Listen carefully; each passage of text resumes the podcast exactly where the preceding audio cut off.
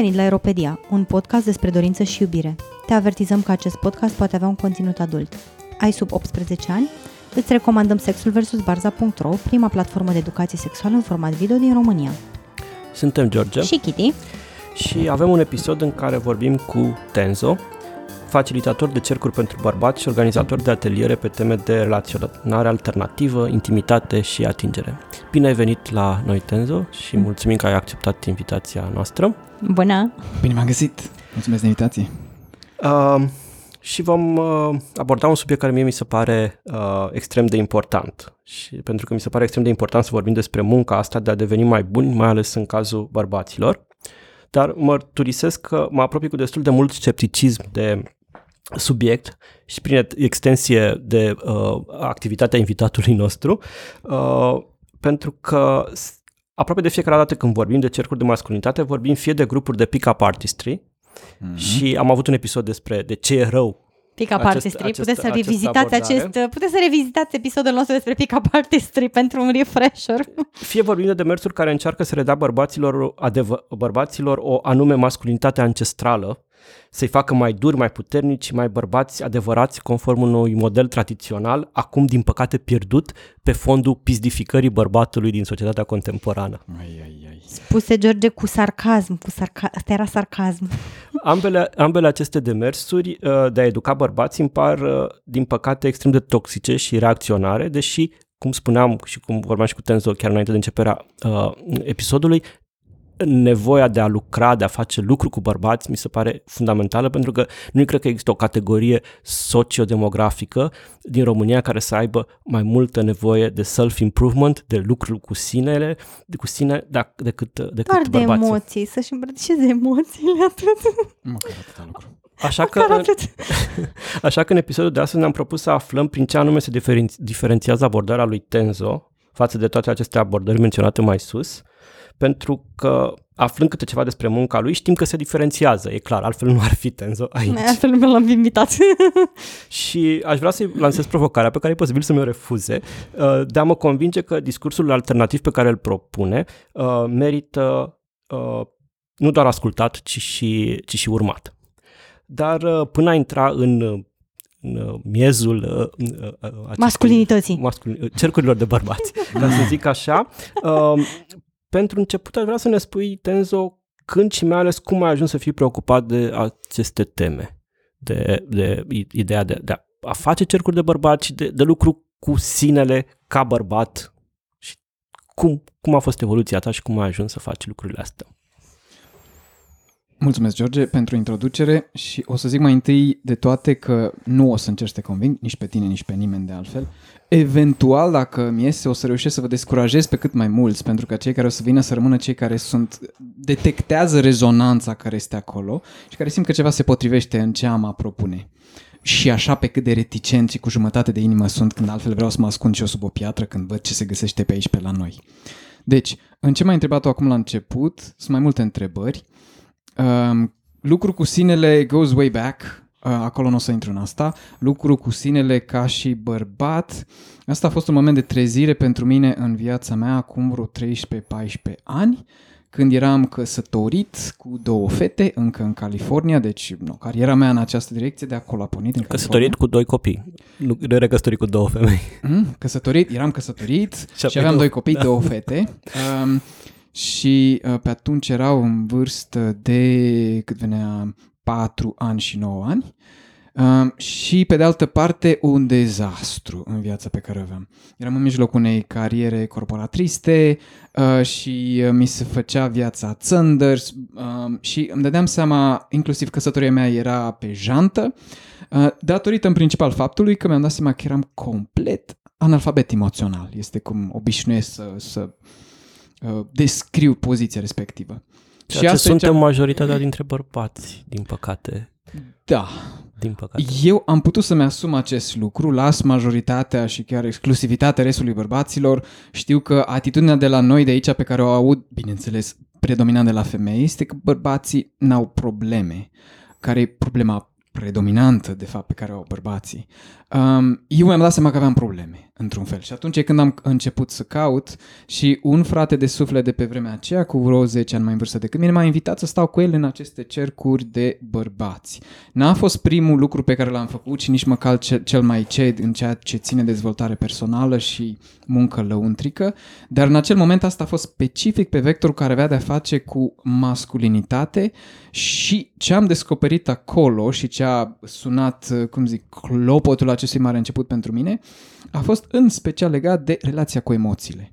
Am venit de acolo din um, cum mă ajutase un prieten psiholog atunci să mă dumiresc că se întâmpla în căsătoria mea, era ca și cum eu față de soția mea funcționam, nu, metafora mea primitivă este că eram, funcționam în, în grafice ca jocuri din asta, dacă ți amintești pe vremuri cu Super Mario sau nu știu uh-huh. ce, grafică CGA, trei culori, nuanțe de gri, iar ea era uh, High Definition Immersive Plasma VR. Deci eram primitiv e puțin spus. Simțeam că am de, vorb, uh, de să mă pretez la chineza ei academică, deci nu înțelegeam nimic. Nu pentru că era ea foarte, foarte, deși era, și era și o bombă de femei pe de altă parte, ci pentru că eu eram complet retardat emoțional. Deci asta o zic și din perspectiva faptului tocmai a, a crea o imagine că nu sunt un cine știe ce, am început de la un zero sau minus major pentru a ajunge acolo, nu cu traume sau istorii nasoale în copilărie, ci pur și simplu pentru că, ca și majoritatea bărbaților și mai ales majoritatea bărbaților de la noi, n-am avut parte de ce modelare avusesem nevoie pentru a maturiza niște aspecte din mine și la 30 de ani, căsătorit, corporatrist cu două fete, eram echivalentul unui băiat de, nu știu, 8-9 ani, eventual în cel mai bun caz. Și ăsta e un discurs care tinde să nu fie foarte popular printre bărbați, tinde să fie foarte popular când prezintă această perspectivă femeilor și dau din cap înțelegătoare zicând, da, înțelegem despre ce vorbește acolo, dar ăsta era locul din care am pornit eu. Practic, problema multora dintre bărbați este că ei nu conștientizează în primul rând ca o problemă. Exact după ce conștientizează problema, și am ascultat un, un alt podcast în care spuneai că, într-un fel, până la un punct erai bucuros că există inclusiv acele uh, demersuri de pick-up artistry și de, de așa, pentru că, cel puțin, acolo se duc niște oameni care, cel puțin, se chestionează. Corect. Că folosesc instrumentele greșite Asta e un al doilea, vine pe parcurs, dar că da. în primul rând se chestionează și că cumva principala problemă și cumva cred că te confrunți cu chestia asta și tu în activitatea pe care o faci aici, mm-hmm. pentru că tu te adresezi unui public care nu conștientizează nevoia, că are, nu conștientizează că are acea nevoie, da. din păcate. Deși se lovește zi de zi de, de, de rezultatul acestei nevoi nesatisfăcute de care nu sunt conștienți, dar totdeauna acest public uh, are societatea la atât de pervers, l-a hrănit cu mecanisme de coping care sunt, uh, nu știu, um, violență, uh, dependențe, vari adicții și așa mai departe și răspunsul lor la, la toate, toate frustrările și, și lucrurile care se nasc din această neștiință tinde să fie încurajate de societate oricare altele decât aceea de a se autochestiona, de a-și... De a-și, de a-și... Da, mi se pare că în lipsa bă, introspecției și abilității de a introspecta, tot timpul problema bărbaților devine altcineva. Cine este acel altcineva? În general, femeia care este emoțională, uh, societatea societatea care nu-l înțelege, da, emascularea bărbatului pe plan global sau mai știu eu ce, adică în clipa în care nu ai exercițiul de a te uita în tine și de a te întreba, băi, dar ok, cum contribui eu la situația asta? Nu că sunt eu vinovat, dar cum contribui eu la situațiile în care mă regăsesc? E normal că tot timpul reflexul este, hai să văd cine e vinovat. Mă uit de jur împrejur, ia să vedem cine este astăzi vinovat pentru problemele care eu. mă... Cu siguranță nu eu, da. adică da. eu clar nu am astfel de probleme pentru că, uite mă, eu sunt o persoană rațională, da? Cred că asta este problema foarte multor bărbați. Sunt o, sunt o persoană rațională și dacă eu sunt o persoană rațională, evident toți nebunii ăștia din jurul meu sunt problema. Și ăsta a fost cazul și pentru mine de altfel. Deci descrierea vis-a-vis de perioada respectivă din viața mea, în care trecusem deja prin vreo 2 ani de depresie, nu chiar atât de cruntă, dar chiar așa mă aplatizase, era că eram un cap pe băț academic vorbind, toate de alea, olimpic, mate, filozofie, internațional, uh, slujbă corporatistă, Silicon Valley, toate bune, deci creierul stâng funcționa șnur, da? Emoțional vorbind și tot restul, cum ziceam, analfabet. Și asta e ce m-a frapat pe mine, ajungând în aceste cercuri de bărbați, uh, să văd și să rămân siderat de capacitatea bărbaților de acolo să își recunoască, să își admită și să își exprime emoțiile.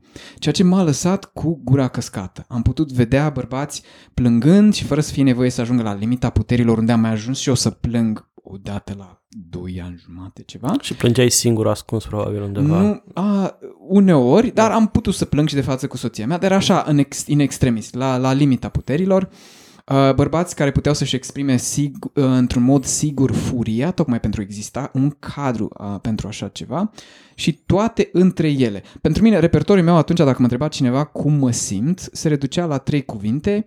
Era well, tired, hungry, grumpy. Astea erau ale mele. Da, nu prea se încadrează în categoriile majore apropo Parcă de vorbești emoții. despre viața mea, știi? Adică... Aha, ne recunoaștem. Uh, și acolo am, am, mi-am dat seama că există un, o întreagă panoplie de, de emoții despre care putem vorbi și am văzut-o în mișcare și mi-am dat seama, băi, aici e de învățat. Și atunci m-am aruncat cu capul înainte și timp de ani de zile am tras, am stat în cercuri săptămânal, apoi am demarat propriul meu cerc care s-a fisionat din cel în care intrasem. Au fost săptămâni în care mergeam uh, în fiecare săptămână la două cercuri. Pentru că mi-am dat seama că am de tras acolo și am făcut-o timp de câțiva ani de zile, am, f- am fost în staff ca și facilitator în weekenduri de bărbați și asta a fost un, o parte importantă a acestui proces, dincolo de cercuri.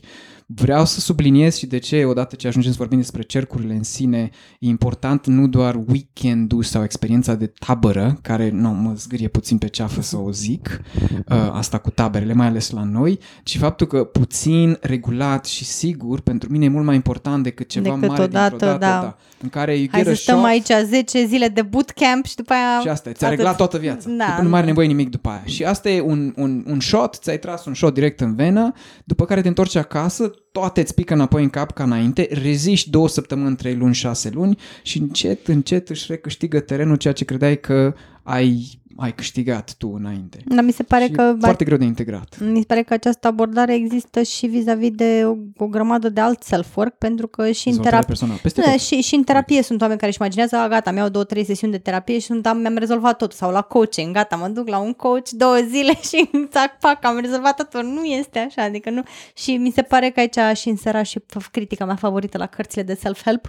Motivul pentru care nu funcționează este nu pentru că au neapărat informații proaste, că multe dintre cărțile de self-help chiar au informații extraordinare. Problema este că n-ai consistența de a le aplica. Ai citit cartea 200 de pagini, ai pus-o jos, pupi poate, ai șters totul din minte. Ai închis ultima copertă sau ai închis totul cu ea.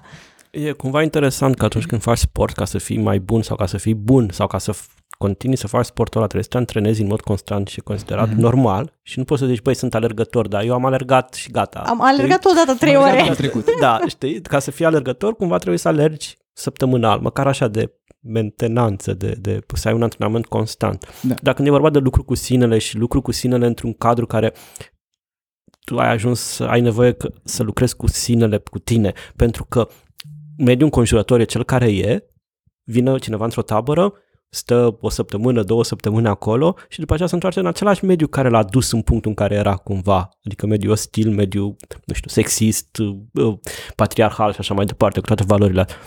Și dacă nu te antrenezi mereu și nu-ți alimentezi, da, înțeleg foarte Asta e bine. și ideea. Și de ce pentru mine cercurile și deși multă lume, inclusiv de când am revenit aici, mă presează să țin și chestii mai lungi sau tabere, eu am rezistat până acum, dorind mai degrabă să ofer asta în regimul de, de cercuri. Dar oricum, revenind la întrebarea ta, deci atunci a început, acum cam vreo m, 13 ani și de atunci a fost marea lansare și... Um, uh, nu, mi-am uitat ideea. Uh, tu ai început cursurile, uh, cursurile, tu ai început uh, cercurile uh, în California Da. și după aceea iată-te aici, cum ai ajuns aici în uh, România din California și cum a fost parcursul să, să ții aceste cercuri în, la noi acum. Uh, povestea de cum am ajuns înapoi aici din California e complicată, e legată de viața mea relațională și faptul că un an mai târziu, după, mai puțin de un an mai târziu, după intrarea în Men's Work, uh, mi-am deschis căsătoria în, în, în, din acea perioadă a vieții, după care ce a urmat de atunci încoace a fost practic o suprapunere de relații deschise din ce în ce mai deschise până a fi într-un mod de relaționare liberă și partenera de lungă durată cu care sunt acum recent, locuind în Franța, a fost parte din procesul meu de extragere întâi din California pentru a reveni în Europa și apoi din Franța revenind în, în România, pentru că și ea tot din România este trecând prin multe alte țări între, între timp. De ce sunt în țară? Rămâne încă să mă dumiresc. și dacă tot am fost aici, m-am gândit, mai ales când am văzut ce se găsește pe la noi și m-am crucit, să pun și asta în mișcare apropo de men's work. Asta am început acum vreo șase ani, în 2016. Atunci a fost cu titlul de experiment să țin niște cercuri. Nu eram încă în țară, am revenit ulterior în 2017, deci așa, veneam și plecam, nu locuam încă în România atunci. Am mai făcut câteva în 2017, atunci am început și primele experimente unde văzând că eșuează să vorbesc cu bărbații, pentru că nu se înscriau la cercuri și văzând cât de multe aplauze primeau inițiativele mele din partea femeilor, în special când vedeam de 10 ori mai multe like-uri pe Facebook, am dat o stângă împrejur pe alocuri și am ținut atunci ateliere sau cercuri de masculinitate pentru femei. No, hai să vorbim despre bărbați cu femeile atunci. Mi se pare corect, da. Foarte fain. Nu a fost Deseori foarte- mult mai faine decât cercurile de bărbați, I have to say. De altfel. Și apoi de când am revenit, am fost o perioadă lungă de timp într-un fel de sabbatical, procesul meu personal, la care oricum țin mai mult decât toate muncile astea, și de anul trecut încoace n-am mai putut să stau în peșteră, ca să zic așa, ceva mi-a dat un șut în curs să ies și să pun lucrurile astea din nou în mișcare și atunci am rela- relansat în forță din toamna trecută și din toamna trecută încoace am ținut vreo 50 de cercuri deocamdată la București, Cluj, Brașov și sunt câteva alte locații care mă cheamă în țară. Ți se pare că e o mai mare nevoie la noi decât în California sau în Franța, unde ai mai activat în zona asta? Sau E- cumva nevoia e peste tot la fel, dar cu specificul ei? Da. Uh, Nevoia este, dar e, e un mozaic, e de nuanțat. Adică când zic în California, depinde foarte mult unde ne uităm în California. Eu stăteam în partea nord a Californiei, într-o zonă destul de privilegiată demografic vorbind. Dacă ne ducem spre centrul Californiei, de altfel dăm peste la fel de redneck, redneck land, cum ar fi să mergem la noi, la țară. Din nou, și aici cât de mult e nevoie diferă dacă vorbim despre București, Cluj, Brașov sau la Ghimpații din Deal. Deci nevoile variază. Uh, Aici la noi nu se găsește neapărat la fel de mult de calitate dacă se găsește ceva, if I may say so. Și asta e unul din motivele pentru care aș zice că este nevoie. Um, și asta e gheața pe care încerc și eu să sparg oricât de reticent sunt să fac asta. Adică în alte locuri cel puțin există ceva în relație cu această nevoie. Inclusiv cele um, prin care am trecut eu. Există Mankind Project. Asta pentru mine a fost uh, coloana vertebrală a formării mele. N-a fost singurul lucru, um, dar a fost foarte important. La noi așa ceva nu s-a demarat încă. De câțiva ani de când am plantat sămânța s-a început să se formeze o echipă, eu nu mai sunt implicat. Va exista și la noi. Și, no. Lucrurile astea nu merg mână în mână, cumva acolo unde există și o ofertă, cumva se creează și un public care la rândul ei lui uh, cererea generează o creștere a ofertei și educaționale pe, în zona asta și așa mai departe, pe când la noi e un vid, fiind un vid de ofertă de calitate, cum spui, nu există nici uh, conștientizarea asta la nivelul publicului un, de o asemenea nevoie de, de, de educație, de... E mai nuanțat acolo, aș zice. Uh, în primul rând pentru că ce există acum pe piață la noi, ca să zic așa, sunt niște chestii care sunt foarte flashy care fac foarte mult zgomot și bat niște tobe asurzitoare pe niște teme care sunt inerent atractive bărbaților pentru că dau exact unde doare mai tare și dau de-a lungul liniilor consacrate social-patriarhal și care de fapt stimulează sau, sau uh, susțin un același fel de masculinitate care a fost până acum îmbrăcată diferit în forma succesului, antreprenoriatului, adică ce am găsit la noi de câțiva ani acum, ce îmi venise ca descriere, că se, ce se găsește pentru bărbați la noi, se încadrează mai mult sau mai puțin în categoriile bani, mușchi și pulătare. În cele din urmă. Nu vreau să fiu cu totul peiorativ, dar parțial da, Uh, în sensul că bani înseamnă și lucruri sănătoase, antreprenoriat, succes și chestii no, care se merită. Mușchi nu înseamnă neapărat de mers la sală, ci și oameni care se strâng ca să practice arte marțiale și să iasă cu bicicleta și survival classes, da?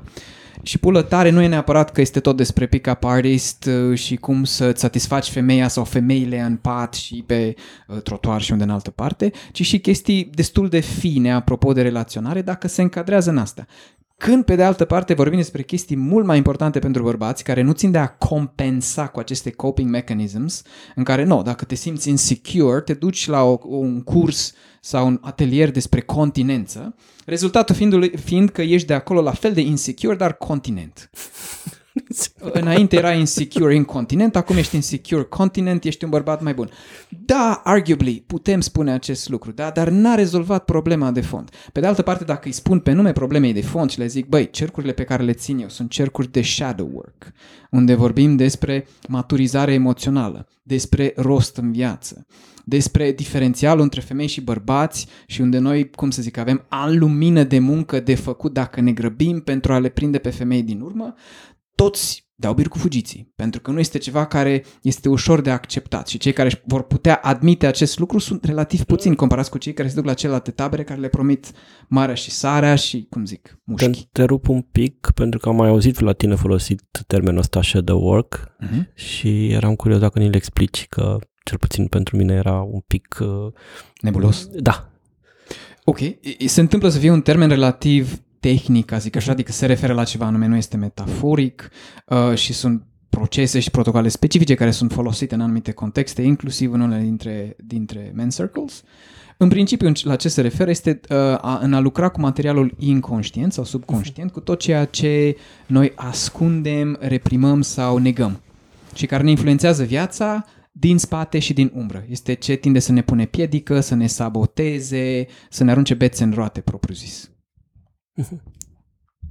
Bun. Asta era întrebarea lui George, care se oprise să, să afle uh, despre ce e vorba. Și cu ce bagaje, cu ce așteptări și cu ce, nu știu, interese vin, uh, vin uh, oamenii la cercurile tale?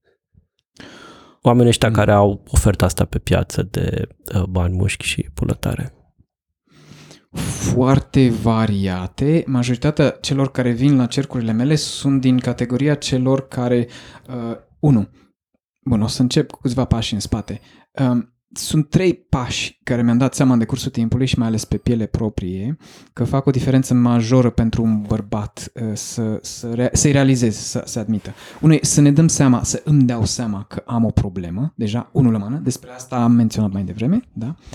Um, apoi să mai și cer ajutor, pot să-mi dau seama că am o problemă, dar să rezist tare pe poziții, pentru că dacă cer ajutor înseamnă că sunt slab, un bărbat nu poate să fie slab, nu pot permite acest lucru, da, ca imagine socială. Aici în România, cu atât mai puțin, comparat în California, unde nu, prin zonele unde stăteam eu, era niște înțelegere vis-a-vis de asta. Și totuși, a cere ajutorul, da, pasul 2 și pasul 3, să mai și dau voie să-l primesc odată ce l-am cerut. Asta nu e deloc evident.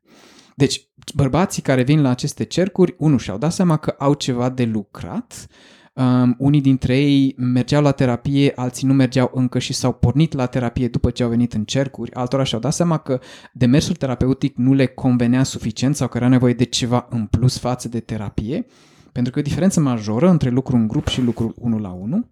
Și deci au avut suficientă conștientizare să-și dea seama că au ceva de lucrat și să caute acest ajutor. Acum, dacă l-au și primit, asta a variat în decursul timpului, au fost, unii au primit în feluri de măsuri, au fost și cazuri în care am dat bărbați afară din cerc și în timpul cercului și după câte un cerc, deci uh, nu, nu e neapărat pentru toată lumea.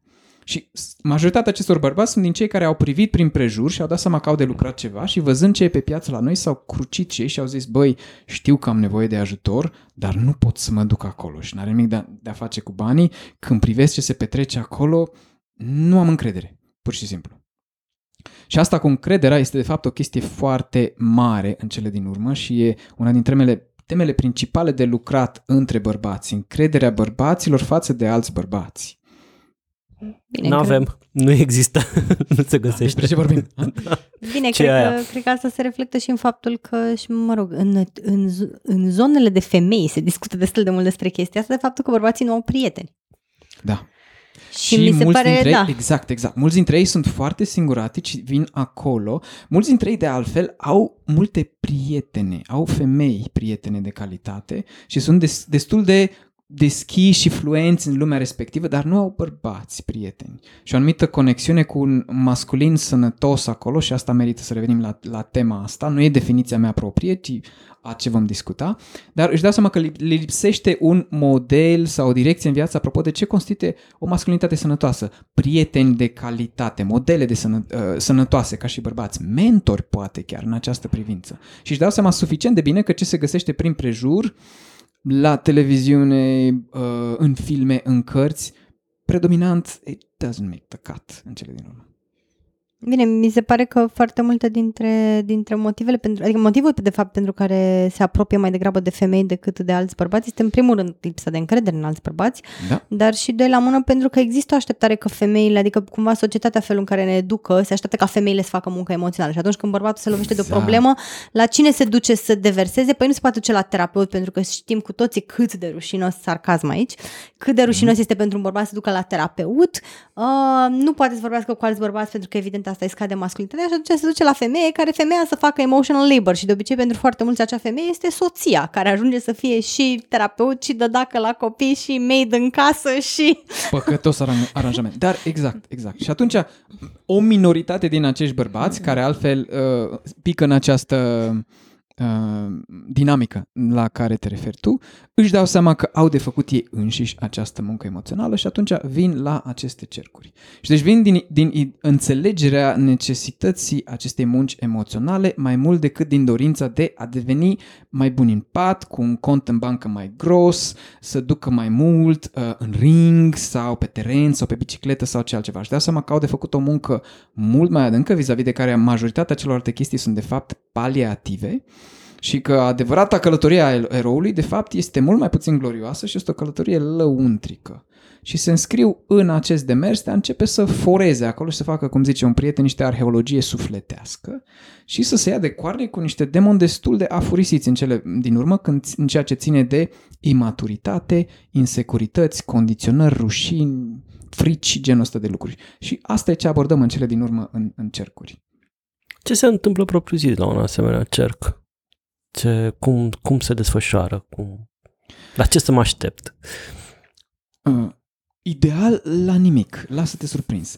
În principiu, ce îți pot spune este că e mai puțin programatic ceea ce se oferă în aceste cercuri, cât uh, mai degrabă un fel de platformă fundamentală a unui spațiu sigur în care să putem fi împreună ca bărbați, fără ca discuțiile să degenereze în jurul subiectelor delicate, în bășcălie, laudă, În măsurarea body count, penisului, în- cine o are mai lungă, Da. exact, lucruri de genul ăsta. Și asta e cu atât mai important cu cât, de pildă, acum majoritatea cercurilor din toamna asta, pentru că așa mi s-a năzărit, încep să migreze înspre ceea ce mi era oricum dorința și pasiunea, să lucrăm mai mult pe temele pe care le-ai numit deja de sexualitate, intimitate și relații. Și am avut și la București și la Cluj, de pildă, uh, cercuri pe tema asta, sex și mai ales The Safest Sex Conversation, apropo de ce ați ținut și voi, în care inclusiv am discutat despre aceste subiecte de genul body count și fără ca asta să genereze un răspuns care tinde să fie nici bășcălie și nici laudă și nici să ni le comparăm.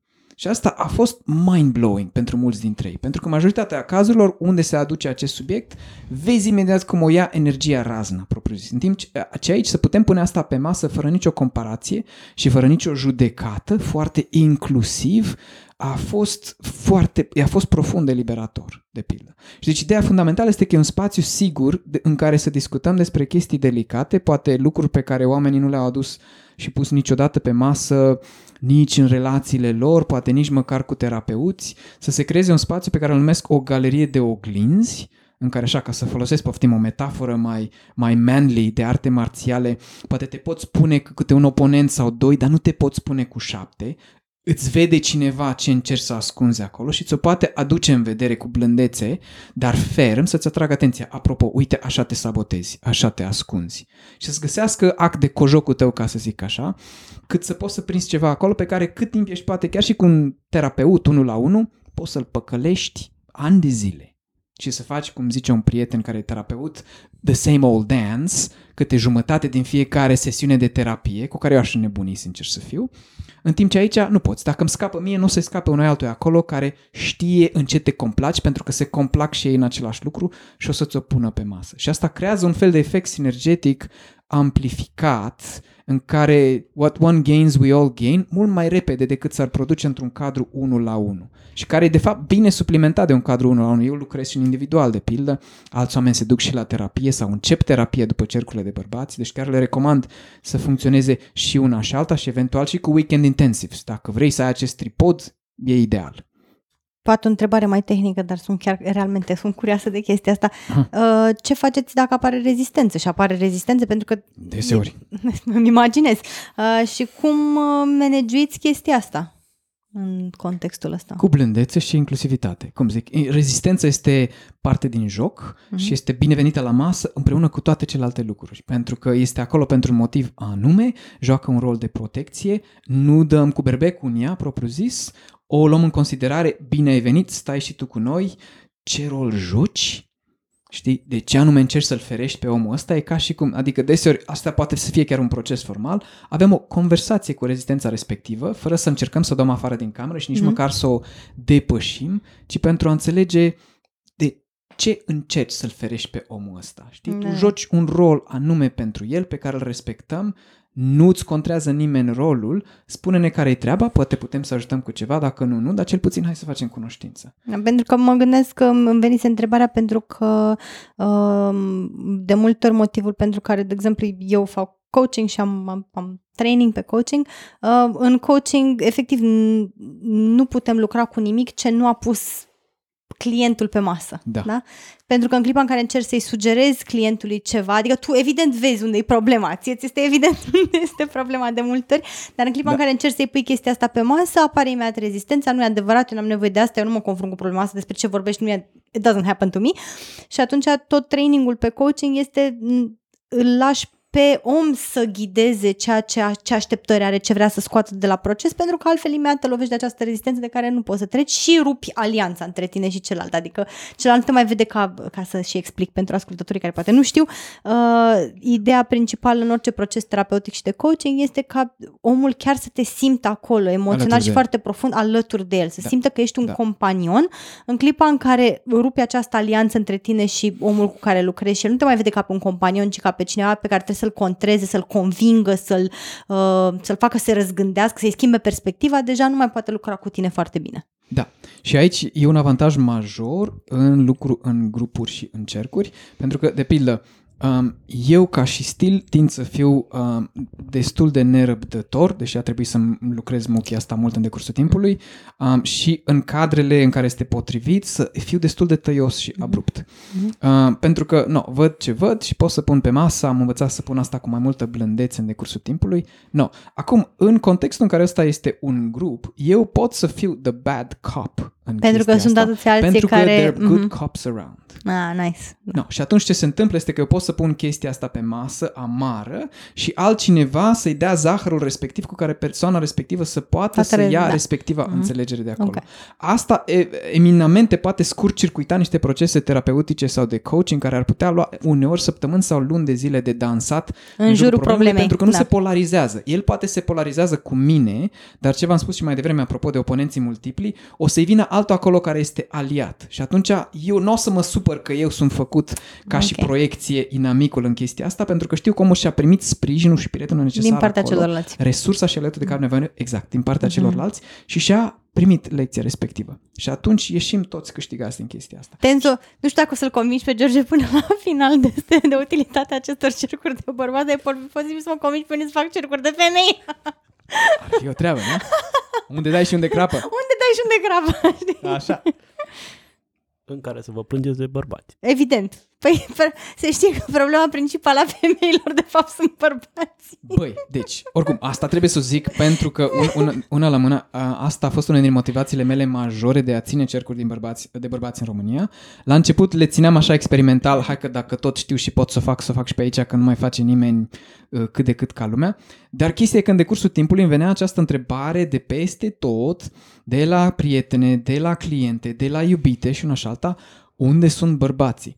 Și am vrut și eu să mă dumirez de ce mă întreabă femeile acest lucru la noi, în mod particular. No, care-i treaba? De ce? Adică nu sunt? Uh, știi? Și am început să țin aceste cercuri ca să văd ce și cum acolo, pentru că, într-adevăr, și ce am văzut, am înțeles de ce se punea această întrebare. Acum, cel puțin pot să răspund mai bine din cât, cât, cât într-o câțiva, într-o bună măsură, da? Um, dar mi-am dat seama că avem foarte mult de lucrat și întrebarea asta rămâne o motivație pentru mine, din toate punctele de vedere. Am pentru cliente, pentru prietene, pentru iubite, o, am simțit-o ca o datorie și mai ales, și mai ales față de mine, în dorința de a avea, uh, la fel ca și ceilalți bărbați despre care povesteam mai devreme, am foarte multe prietene de calitate și aliate la toate nivelele, că sunt mentorițe, iubite, prietene, cliente, femei puternice și chiar femei de putere, când vine vorba despre bărbați, lista mi se scurtează abominabil în, în coloana cealaltă. Și am simțit nevoia eu însumi să echilibrez puțin balanța acolo. Acum, asta s-a mai echilibrat puțin în ultimii câțiva ani și mă simt cât de cât împăcat. Dacă mă opresc din cercuri acum, eu pentru mine mă simt cu inima împăcată. Uh, ce îmi lipsește însă, și apropo de faptul că stau cu voi la taclale aici, este diversitatea pe care o aveam în California. Asta nu am încă în cercurile de la noi, de pildă. Um, și asta nu am inclusiv în cercurile mele de bărbați atât de mult, să am parte de aceeași expunere la varietatea pe care aveam în California. Din punct de vedere rasial, ca gen, gender sau nu, uh, toate, tot uh, curcubeul de acolo, um, ca orientare, genul ăsta de lucruri. Și chiar am făcut sondajul ăsta recent, când am ținut cercurile astea la București și la Cluj, să facem prezentarea și check-in nostru așa, efectiv pe aceste coordonate. Știi ce sex suntem și nu, dacă este uh, cis sau, um, sau trans, da? Ce gender, ce statut relațional avem, ce statut relațional ne dorim. Și am rămas, nu, nu că surprins, dar pe de altă parte, totuși, na, o confirmare că rămân un extraterestru din punct de vedere a faptului că încep să fiu eu divergent cam după prima treime a listei, să-mi dau seama că, ok, există loc de încă și mai multă varietate pe care vreau să o aduc în ambele direcții și celor care sunt în minoritățile respective și care nu au neapărat contact cu masa care poate judecă și acestei alte ma- mase de bărbați să-i pun în contact cu restul acestor minorități vis-a-vis de care poate nu există încă la fel de multă inclusivitate. Și din acest punct de vedere, cu asta sunt încă cu mâța în căciulă, pentru că acest lucru nu este încă îndeplinit și pentru asta continui încă să mai țin cercurile și să văd dacă pot să trag puțin de volan să fie încă și mai inclusive. Mm-hmm. Cu ce pleacă un bărbat de la cercul de masculinitate? În varianta ideală, adică, nu știu, să că poate să nu plece cu nimic, poate, nu știu, nu cred, dar mă rog, dar uh, tu cu, cum te simți, cu ce ai vedea, cu ce ai fi mulțumit dacă l-ai vedea plecând? Aș fi mulțumit dacă l-aș vedea profund zgândărit. În sensul în care a intrat un ghimpe în călcâi pe care nu mai poate să-l scoată. Să mai degrabă că își dă, seama, își dă seama că are ghimpi nu doar în călcâi, ci peste tot în talpă și de care nu-și dea seama înainte pentru că era amorțit la durere și că de acolo începe să-și pună problema cum să-i scoată. Dacă apoi revine la mine sau în cercurile astea sau se duce în alte cercuri sau se duce la, sau se duce la terapie sau se duce să facă plant medicine, nu știu, Dumnezeu cu mila, fiecare cu abordarea lui, dar că pleacă într-o câtva mai conștient moment de unde se găsește și că he doesn't have things figured out, nici măcar pe cât credea înainte, și că este măcar infinitezimal, incremental, mai în contact cu capacitatea lui de a simți. Mai mult decât a gândi, mai mult decât a analiza, cu a simți. Și atâta lucru deja poate să fie mare, mare lucru. O revenire în corp, o revenire în capacitatea de a simți, un rafinament incremental al capacității de a articula emoțiile respective, ba poate chiar, Doamne ajută, să le și exprime și să-și dea voie. Da? Una da? asta. Deja. Și deci au fost cazuri în care pentru unii bărbați pe care am văzut tăcuți tot cercul la sfârșit erau wow, ăsta a fost cel mai hrănitor spațiu în care am fost toată viața mea și eu nu mi-aș fi dat seama pentru că altfel erau complet opaci chiar și la scannerul meu uh, trans, generațional de acolo, da? Uh, și alții care efectiv au dezlănțuit un infern în sesiunea respectivă pentru că asta e ce trecea prin ei și au găsit acolo spațiul sigur în care să-și poată da curs acestor emoții. Tinde să se întâmple mai puțin și mai rar în cercurile deschise pentru că necesită un cadru de încredere care ia oricum mult timp și deschidere și muncă să se creeze și cu atât mai mult la bărbați. Asta, asta s-a întâmplat de pildă mai des în cercurile săptămânale în care am un container închis același grup de bărbați care ne întâlneam timp de 10 sau 12 săptămâni. La un moment dat ne știm pe din afară, știm fiecare ce ascunde, o diferență în cercuri este că, spre deosebire de cadru terapeutic, eu mă pun pe masă alături de ei. Este munca mea? Da. Este spațiu facilitat? Da. I charge for it? Da. Nu e neapărat ieftin, nu e nici scump pe de altă parte, dar pășesc în ring alături de ei și vorbesc și eu despre viața mea, suntem adică într-un cadru Nu ai acea neutralitate terapeutică specifică terapiei, nu ești Corect. atât o foaie albă, ci ești un uh, om care și ei pot empatiza, un bărbat cu care pot empatiza, cu care au experiențe în comun sau Exact. ușor diferite. Sau... Exact. Și asta am observat că face o diferență enormă și știu oameni care în decursul timpului mi-au zis că ei nu se duc la terapie, tocmai că pentru ei terapeuții sunt opaci. Și înțeleg ce vor să zică, pentru că asta e unul din punctul meu de funcționare. Eu pot să fiu, cum zic, glorios ca și psihoterapeut sau facilitator de ateliere acolo, dar cum sunt acasă dacă tu vii să vizitezi cu mine în civil? Și, sincer să fiu, am atât de, mult prieteni, atât de mulți prieteni care sunt terapeuți, facilitatori, coach, șaman, Dumnezeu știe ce altceva, pe care dacă ei știi acasă în civil, nu te duce la lucrările lor. I'm sorry to say that. Știi? Și aspirația mea este să mă prezint acolo ca și om, ca și bărbat, cu toate diferențele și varietatea mea și așa mai departe, să ne strângem într-un spațiu ca între egale acolo și treaba mea este pur și simplu să mențin coeziunea grupului de acolo, cât să fie din ce în ce mai multă apropiere, încredere, deschidere, siguranță și să creeze aceste, aceste bucle virtuoase în care se adâncește încrederea și deschiderea și intimitatea și bărbații simt că pot să-și dea drumul la chestiile pe care le țin atât de strâns, tocmai pentru că nu se simt în siguranță să le exprime și în special față de bărbați de altfel. Și spre deosebire de terapia clasică, tu poți fi la rândul tău un exemplu de vulnerabilizare, Corect. de, de uh, nu știu, uh, mărturie, de, da? de experiență de viață pe care nu ai și care poate încuraja în anumite uh, situații, mai ales dacă e o situație de grup în care cumva fiecare se teme să nu fie ăla mai slab, mai vulnerabil, mai... Exact, exact. Am auzit vorbind destul de mult de diferența între băiat și bărbat. Mm.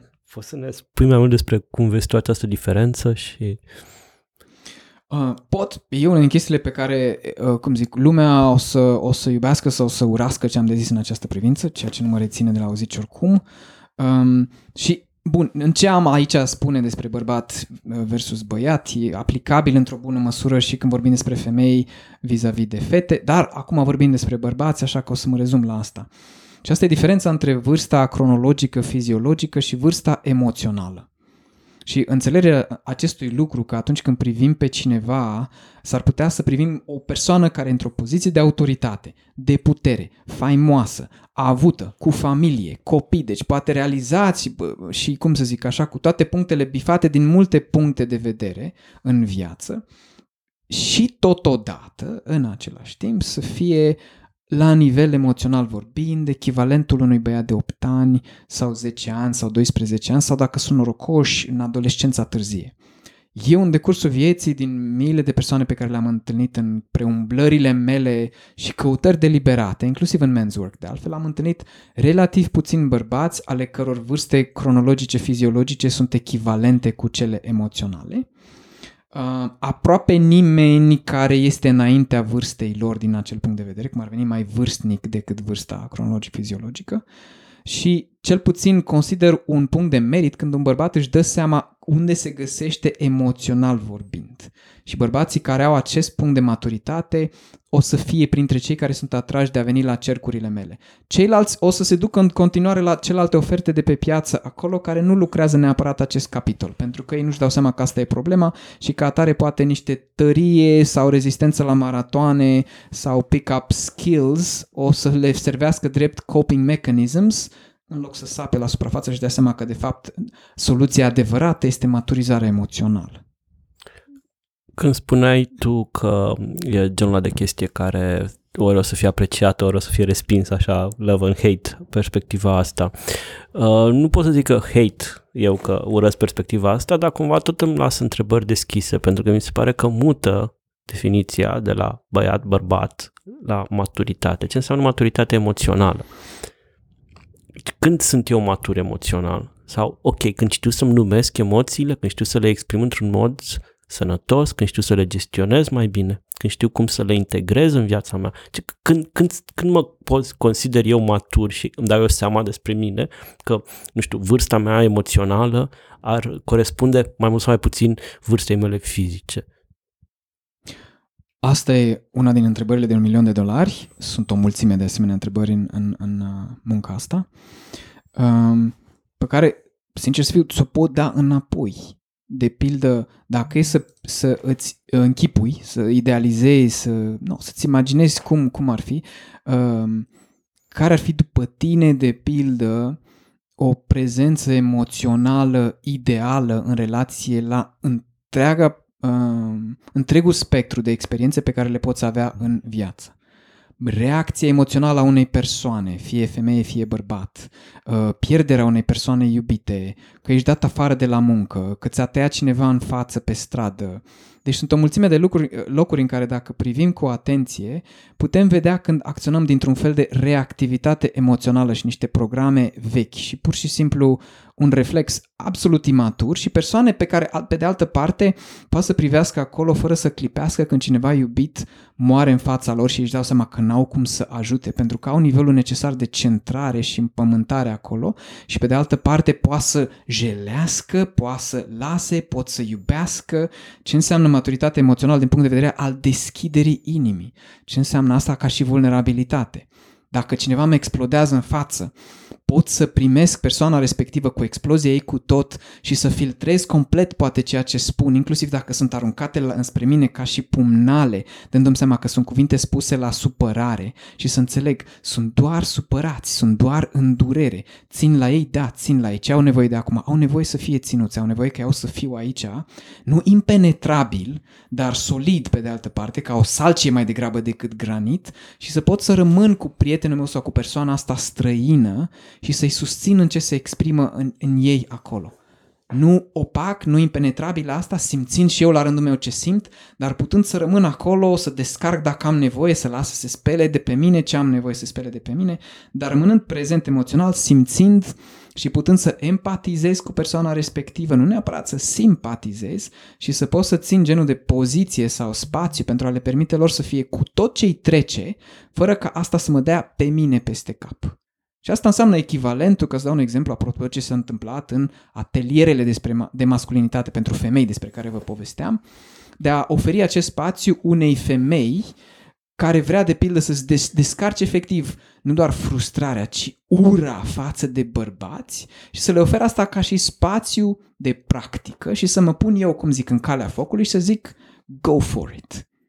Da? Și nu numai eu, în decursul timpului, poate orice alt bărbat poate să stea alături de mine sau să fie el țintă și să zică, ok, înțelege că acest proces este, pe, este vis-a-vis de această ființă, este treaba ei, n-are de a face cu tine, tu ești în serviciu, poți să-ți ții tu acolo structura și integritatea, chiar dacă îți explodează în față și să nu o iei personal. Da, înțeleg ce zici, dar în continuare tind să am o rezervă. La ce mod? Pentru că atunci când vorbești de un proces de maturizare, uh-huh. care te aduce în punctul ăsta în care tu ești cumva stăpân pe emoțiile tale și cumva le gestionezi pe ale tale într-un mod sănătos și răspunzi la emoțiile celorlalți într-un mod sănătos. Când vorbești maturizare, pune cumva toată sarcina acestui proces pe umerii tăi. E ceva da. ce tu faci, așa mai departe. Realitatea face, sau cum văd eu lucrurile, poate mă contrazice aici, realitatea face că noi suntem produsul tot, totuși a interacțiunilor cu tot mediul din jur care mediu poate să fie de, în funcție de cine suntem noi, că suntem bărbați, că suntem femei, că suntem într-o categorie mai favorizată sau mai defavorizată în, în, în lumea în care trăim, ne, ne expune mediul ăsta, interacțiunile pe care le avem noi, ne expune la tot felul de factori care pot să fie stresanți, uneori debilitanți și așa mai departe, emoțional, psihic. Mm-hmm. Și chiar Știi? infantilizanți. Dacă și infantilizanți. Da. Și eu, oricâte resurse aș avea, eu sunt produsul sau sfârșesc prin a fi rezultatul traumelor care se exercită asupra mea, pe care le trăiesc în relație cu această realitate care poate să fie traumatică de foarte multe ori, care face uneori imposibil acest pro- proces de maturizare. Mm. Pentru că nu e, nu e, problema nu este doar ce fac eu cu mine, ci ce fac eu ca bărbat Da, eu ca bărbat s-ar putea să am doar problema asta. Ce fac eu cu mine? Pentru că realitatea în jurul meu este destul de confortabilă încât să nu am alte probleme decât cum... Dar eu ca femeie, eu ca, nu știu, femeie dintr-o anumită minoritate sau eu, eu ca, nu știu, persoană care se identifică da. între femeie, eu nu mai ajung să lucrez, adică factorii stresanți tot timpul la adresa mea și tot timpul eu încerc, ajung să am să dezvolt coping mecanism la povestea asta, să încerc să supraviețuiesc prin lumea asta și să port traumele pe care mi le generează realitatea și nu ajung în punctul ăsta de liniște, de, de uh, uh, gestionare atât de inteligentă și de, de, de, de inteligentă emoțional vorbind a, a propriilor emoții, în așa fel încât să, să zic că am ajuns la acest proces de... Și cred că aici, aici am, încep să am eu o problemă, nu atunci când e un discurs adresat bărbaților, ci în general când e un discurs, discursul ăsta de exclusiv de self-help sau de evoluție, ca și cum evoluția e doar sarcina mea, ca și cum nu există lucruri extrem de toxice și de grave în, în societate pe care ar trebui să le schimbăm și la oamenii din jurul nostru, nu doar la noi, ca lucrurile să ne fie bine și nouă înșine. Aici privim lucrurile ușor diferit. Înțeleg de unde vii acolo și mai e un discurs aferent care merită, cum zic, propriul podcast acolo apropo de privilegii. E o discuție pe care n-a ajuns să o port aproape niciodată la noi pentru că aici e unde vorbesc eu chineza academică. Dacă vorbesc cu bărbații despre privilegii masculin, se uită la mine de parcă am venit din Ghana. Um, și, dar o las pe asta deoparte, însă revin la faptul că, nu, unde diferim puțin în abordarea acolo este că de acord cu tine sunt o mulțime de factori debilitanți, infantilizanți și mai ales poziția de privilegiu pe care o avem ca și bărbați ne țin într-o anumită zonă de confort în care noi nu avem neapărat nevoie să împingem acolo pentru că predominant felul masculin de a fi este privilegiat în societatea noastră așa cum este. Însă, în cercurile mele cel puțin, eu tind să sugerez să ne ferim cu înverșunare Uh, de a aluneca înspre societatea, sistemul, realitatea și chestiile de genul ăsta pentru a aduce acasă în I statements, eu, la mine, cu mine, mie, ce pot să fac, unde am nevoie de ajutor și știu, îmi dau seama, cum zici tu, că nu mă descurc singur și atunci am nevoie de niște noi ca să mă susțină. De asta și ideea unui cerc de bărbați și de asta un cerc de băr- un, un psihoterapeut nu poate înlocui un cerc de bărbați, pentru că acel duo nu este încă chiar un noi. Sunt niște diferențiale acolo, e o altă dinamică între cei doi, în timp ce când stăm într-un cerc de bărbați plat, cavalerii mese rotunde, aici suntem, facem echipă, suntem niște noi acolo, tocmai pentru că nu am dat seama singur, nu mă descurc, am nevoie de niște sprijin. Pe de altă parte, abordarea vine dintr-una pe care, nefiind de self-help, tocmai că nu sunt doar eu singur, vin într-un loc în care, măi, ok, îmi dau seama că se întâmplă ceva cu mine, cât pot să îmi asum, cât pot să lucrez eu, la ce pot să lucrez, unde, cum, cât, cât de repede, ce fel de uh, nevoie de ajutor am, unde să mă duc pentru așa ceva? Și atunci poate o fi de schimbat o societate de acord cu tine și familie, de acord cu tine și sistemul și toate alea, dar astea, sincer să fiu, pentru mine sunt mult prea mari eu o să lucrez în inelul central unde am autoritate și influență, la mine acasă, dincolo de care dacă mă descurc cât de cât onorabil o să le extind la următorul inel în relațiile mele intime, dincolo de care o să le extind la următorul nivel în familia mea pe care o am, fie de sânge, fie de adopție, după care la prieteni și așa mai departe.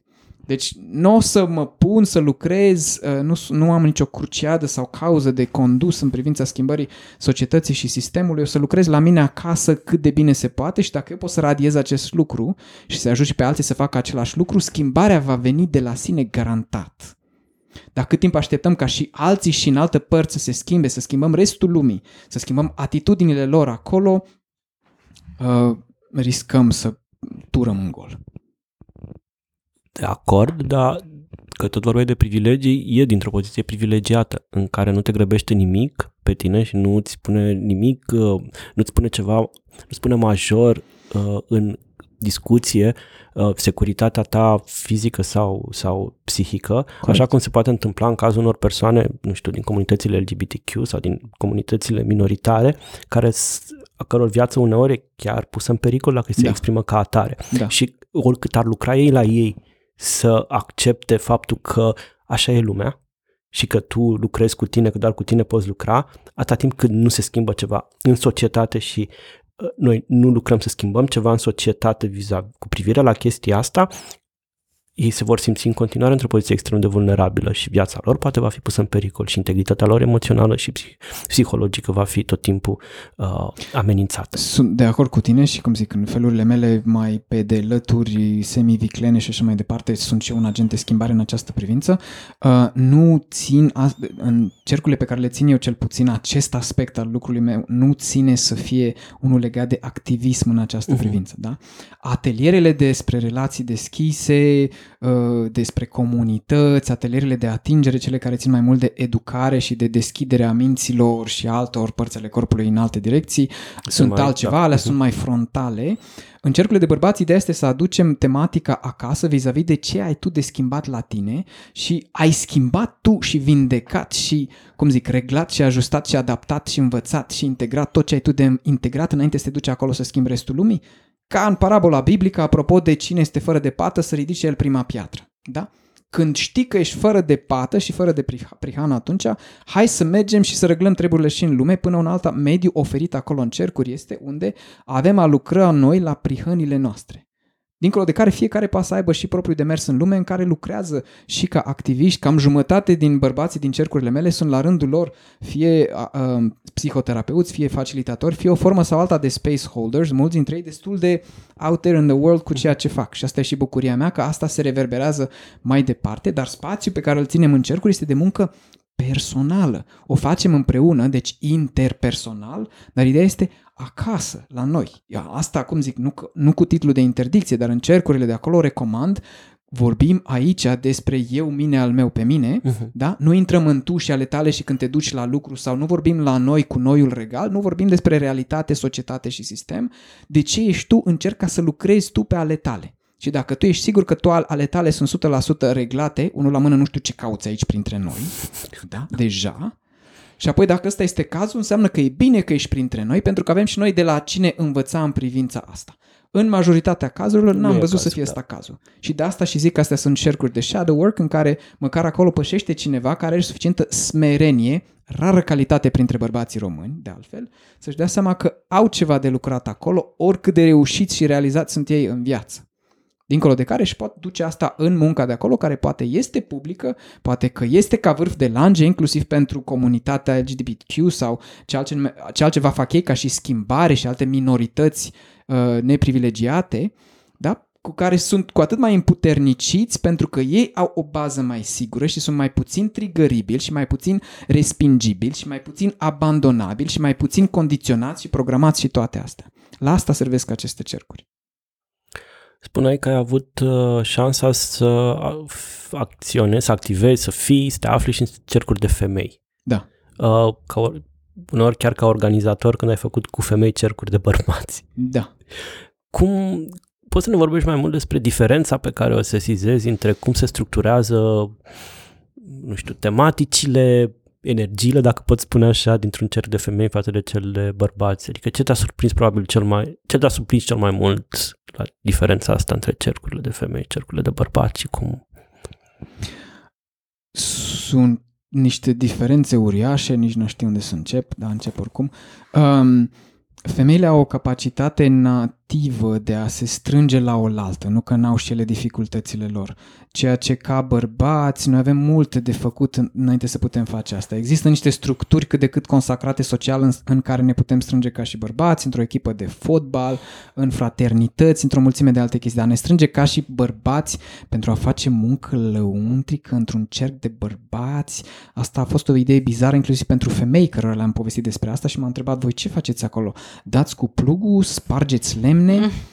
Mm. Um, în timp ce femeile să se strângă pentru a face muncă de femei între femei și să fie foarte vulnerabile și să sape și să se țină și susțină și încurajeze și hrănească și pună la încercare și vindece una pe cealaltă, este de 10 ori mai răspândit, mai ușor, mai adânc, mai rapid, mai ce vrei tu decât bărbații. Da, nu înseamnă că recomand neapărat tot ce am experimentat până acum ca și cercuri de femei, deci nu le glorific ca atare, zic doar că e mult mai ușor și sunt, se strâng mult mai bine decât bărbații și merg mult mai departe, mult mai adânc, mult mai repede. Din motive care pe de altă parte au de face inclusiv cu faptul că sunt underprivileged și sunt deseori sub o formă de asediu și nesiguranță și au de-a face cu traume și alte chestii care, pe lângă sensibilitatea lor nativă, pe care o susțin că este acolo, la fel ca și capacitatea erotică și multe alte chestii care le sunt net superioare bărbaților, au și această poziție în care trebuie să fie mereu cu ochii în patru, ca și siguranță fizică, ca și siguranță emoțională, ca și inegalități la lucru și peste tot, ca și roluri și funcții în societate și ca atare au o nevoie implicită, intrinsecă, să tot lucreze acolo pentru a rămâne în joc, în uh, ritmul regulilor patriarhale pe care bărbații nu au propriu-zise. Ei nu sunt forțați acolo. Ei sunt doar beneficiari și dacă ești beneficiar, de ce Exact. să muncești pentru De ce să ceva ce ți muncești? se oferă pe tavă? Da, exact. Am un, o anecdotă simpatică, o experiență personală simpatică. La unul dintre Open Con-uri uh, s-a pus în discuție pentru prima oară să avem cer de femei și cer de bărbați segregat pe, pe, pe genuri. Așa. Și uh, s-au dus femeile într-o cameră și au avut cercul de femei și am avut și noi cercul de bărbați. În sala mare, evident, fetele s-au dus, femeile s-au dus într-o cameră mai mică de acolo, că na, bărbații și-au păstrat spațiul cel mai mare și stăteam toți ne-am așezat la masă și hai să vorbim. Mhm. Și e greu, e, nu prea ne vulnerabilizăm, bărbații cu emoțiile. Am avut așa câțiva dintre noi un discurs din ăsta din vârful capului, știi? Mhm. Nimic emotional, nimic așa și după vreo jumătate de oră ne-am început să ne uităm unii la alții că nu știam ce să mai zicem și ce să mai facem, Clasic. neavând un facilitator Da. uh, printre noi. Și cam așa a fost tot, adică ne-am plictisit îngrozitor la cercul de bărbați în care nu s-a întâmplat nimic. Mhm. La finalul acelei o oră și jumătate cât a fost chestia asta, au venit femeile, toate plânse, deci erau plânse și avuseseră un emotional labor acolo, Mhm. foarte intens, foarte era, era ceva, deci ți să, nu știu, uh, făcea pielea de găină când le vedeai ieșind efectiv cu ochii în lacrimi, în timp ce noi am stat și ne-am uitat unii la alții. Știi? Mi s-a părut foarte simpatic într-un sens negativ, evident. Și deloc surprinzător pe de altă parte. Da, da, da. Și eu am fost cumva sceptic pentru că, repet, eu sunt cel care a început discuția asta cu mm, conștientizarea nevoii de a munci și sunt în punctul ăla în care cumva știu că e nevoie de lucru la Mhm. noi, poate am resursele să cer și ajutor, Mhm. dar nici nu știu să-l primesc și nici nu știu să, să mă poziționez într-un fel în care să, să lucrez să-l primesc. Știi? No, dacă vrei să-ți dau așa curveball foarte Ah, directă din, din, din partea mea, cum ar veni. Deja, apropo de subiectul de încredere uh, și faptul că asta lipsește în general între bărbați și există o mulțime de suspiciuni apropo de ulterior reasons și agende și așa mai departe, tu știi de, fi, de pildă că un loc în care se ține niște lucruri de bărbați cât de cât decent, onorabil este de pildă cu mine și până acum de pildă n-ai venit la niciunul dintre ele măcar să testezi apa cu vârful piciorului să vezi dacă asta se potrivește. De acord cu tine, m-am gândit de multe ori. Ultima oară am zis, ok, fuck it, haide că merg, măcar pentru podcast. Pot certifica, mi-a zis și mie. că pentru s-a podcast gândit. și după aia am fost fix în momentul ăla, în săptămâna aia, nu știu ce, am fost descurajat cumva de preț, știi? În punctual, în momentul ăla. Într-un alt moment, și vin la ultima chestie, ultima observație pe care vreau eu să fac, ultima, ultima reținere fundamentală pe care o am eu față de tipul ăsta de abordare. Mhm. Și, repet, după cum ai spus, nu trebuie să mă convingi că e validă sau nu, sau așa mai departe, că Mhm. mi-e destul de greu să nu percep în discursul tău o anume înțelegere esențialistă a masculinității și feminității. Adică că exi- există o esență a ceea ce înseamnă să fii bărbat, cumva unic, adevărat, bla bla, cumva ceea ce și ne învață și patriarhatul și toate chestiile astea. Mm. Uh, și o esență, eventual în opoziție, a ceea ce înseamnă să fii femeie. Și cumva eu percep diferit chestia asta și mi se pare că mult dintre uh, dificultățile pe care le avem să funcționăm noi ca oameni în societatea de astăzi vine din această binaritate extremă și hetero uh, nu știu, Normativă. normativitate și așa, și percepția asta yin și yang, complementară în opoziția feminității și a masculinității și așa mai departe, care mutat în psihologie uneori pe urmele lui Jung și mi- asta mi se pare că aduce un pic de mi se pare din nou problematic modul ăsta foarte absolutist așa de a vedea femininul, masculinul și așa, când poate eu îl percep nu doar ca pe un spectru, ci și ca pe niște constructe socioculturale și niște modele conform cărora suntem dresați încă de foarte mici, fără să ne dăm acordul la chestia asta, încă din primul, primele zile da. de viață, suntem dresați conform constructelor ăstora care sunt socioculturale și diferă în România, deși e similar mai degrabă cu ce se întâmplă în California, diferă mai mult în România față de ce se întâmplă în China, poate, sau Corect. mai știu unde, așa Stai, mai. stai să și traduc această teză pentru ascultătorii noștri, că nu știu, dacă, Please. nu știu dacă au înțeles acest doctorat, mic doctor, doctorat pe care ți l-ai prezentat aici. Ce încearcă George să vă zică este că obiectează la femeia este uh, natural, mai emoțională, mai sociabilă și mai nu știu ce și bărbatul este natural, mai whatever. Asta nu înseamnă Inserați că, aici agresiv, că realitatea, lider. realitatea în care s-a născut și a crescut n-a făcut-o pe ea mai emoțională și mai receptivă la aceste dinamici uh, emoționale și pe bărbat mai orb, mai surd la chestiile astea, mai inabil și așa mai departe, pentru că așa a fost educat. Dar nu cred că există o esență a feminității, masculinității și așa mai departe. Și cumva a- de aici vine principala mea rezistență, din modul ăsta binar, heteronormativ, de a privi lucrurile. Aici este unde uh, tinde să se împotmolească conversația cât timp rămânem în cap în privința ei. I, um, inevitabil, în încercarea de a transmite câte ceva din ce am a transmite acolo, trebuie să simplific un discurs n-dimensional care este extrem de nuanțat și are un context foarte vast, pentru că altfel nu mi-ajung două ore vorbind de unul singur și ca atare trebuie să simplific și să aplatizez cumva întrucâtva asta. În cercuri propriu-zis, de pildă, odată ce ajung cei care ajung acolo, noi nu lucrăm la nicio masculinitate, noi nu lucrăm la niciun program social. Fiecare vine acolo ca să-și lucreze, mie mi-e frică de asta, eu am treabă cu asta, asta mă limitează pe mine și apărem acolo fără nicio definiție a mea sau altcuiva, dacă tu ai definiția ta vis-a-vis de bărbați și bărbăție, masculinitate, ține-ți-o, nu ți-o contrează nimeni, o să ai ocazia să fie expus la alte perspective, dar sincer să fiu, noi nu ne strângem acolo ca să vorbim vorbe.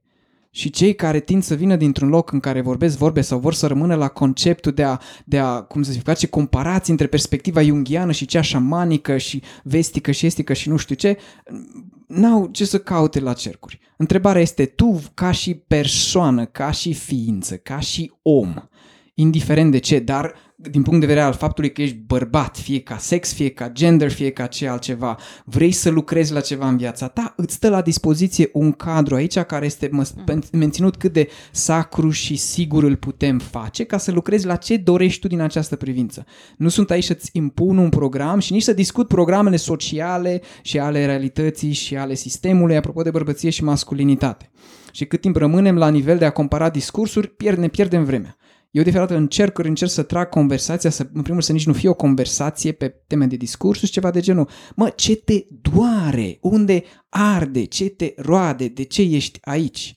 Pentru că în cele din urmă cineva nu este acolo pentru că societatea nu știu ce. Cineva este acolo pentru că un prieten i-a murit, pentru că soția l-a dat afară. Sunt niște chestii foarte pragmatice unde nu mai intervin neapărat decât la 16 pași distanță discursul despre yin și yang și polarități și arhetipuri. Și noi lucrăm mult mai mult la firul ierbii. Nu la teoria emoțiilor, ci la ce emoție simți acum. Furie și ai nevoie să exprimi un cadru safe.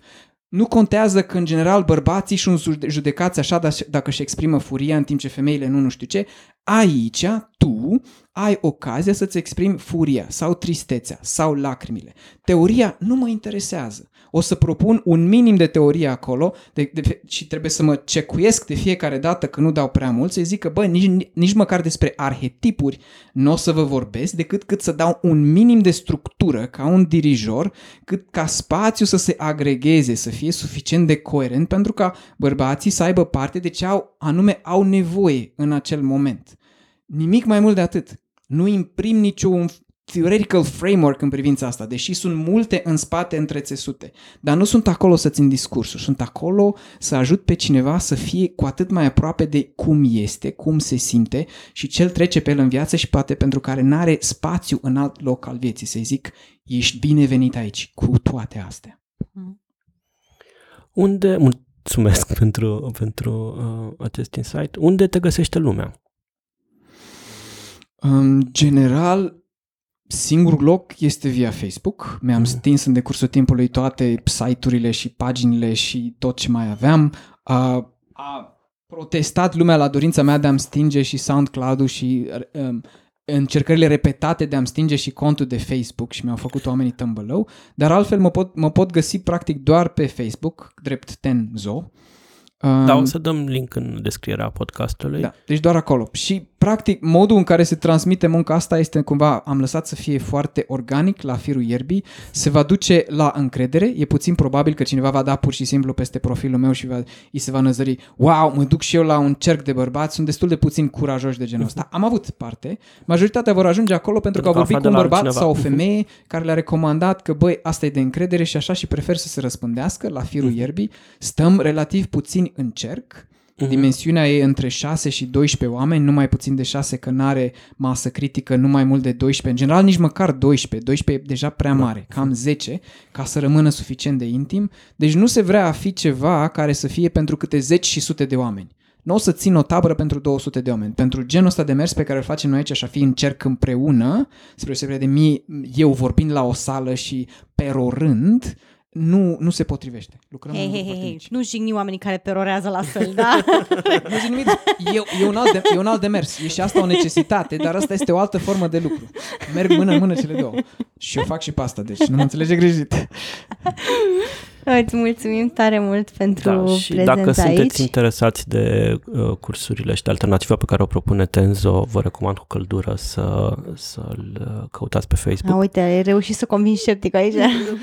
Dai seama că eu sunt sceptic până și în același timp am o, cumva o rezervă în a vorbi tranșant despre lucruri cu care nu am contact în mod direct. Prin urmare, vreau să vin la cursul tău, fie pentru a mă lăsa a, a, a și mă, E curs, e cerc, trebuie Curs. să corectez într-una Da. chestia asta, că nu învață nimeni Am- pe nimeni. Cred că e prima, Învățăm prima, împreună. prima oară când am folosit, cred, totuși.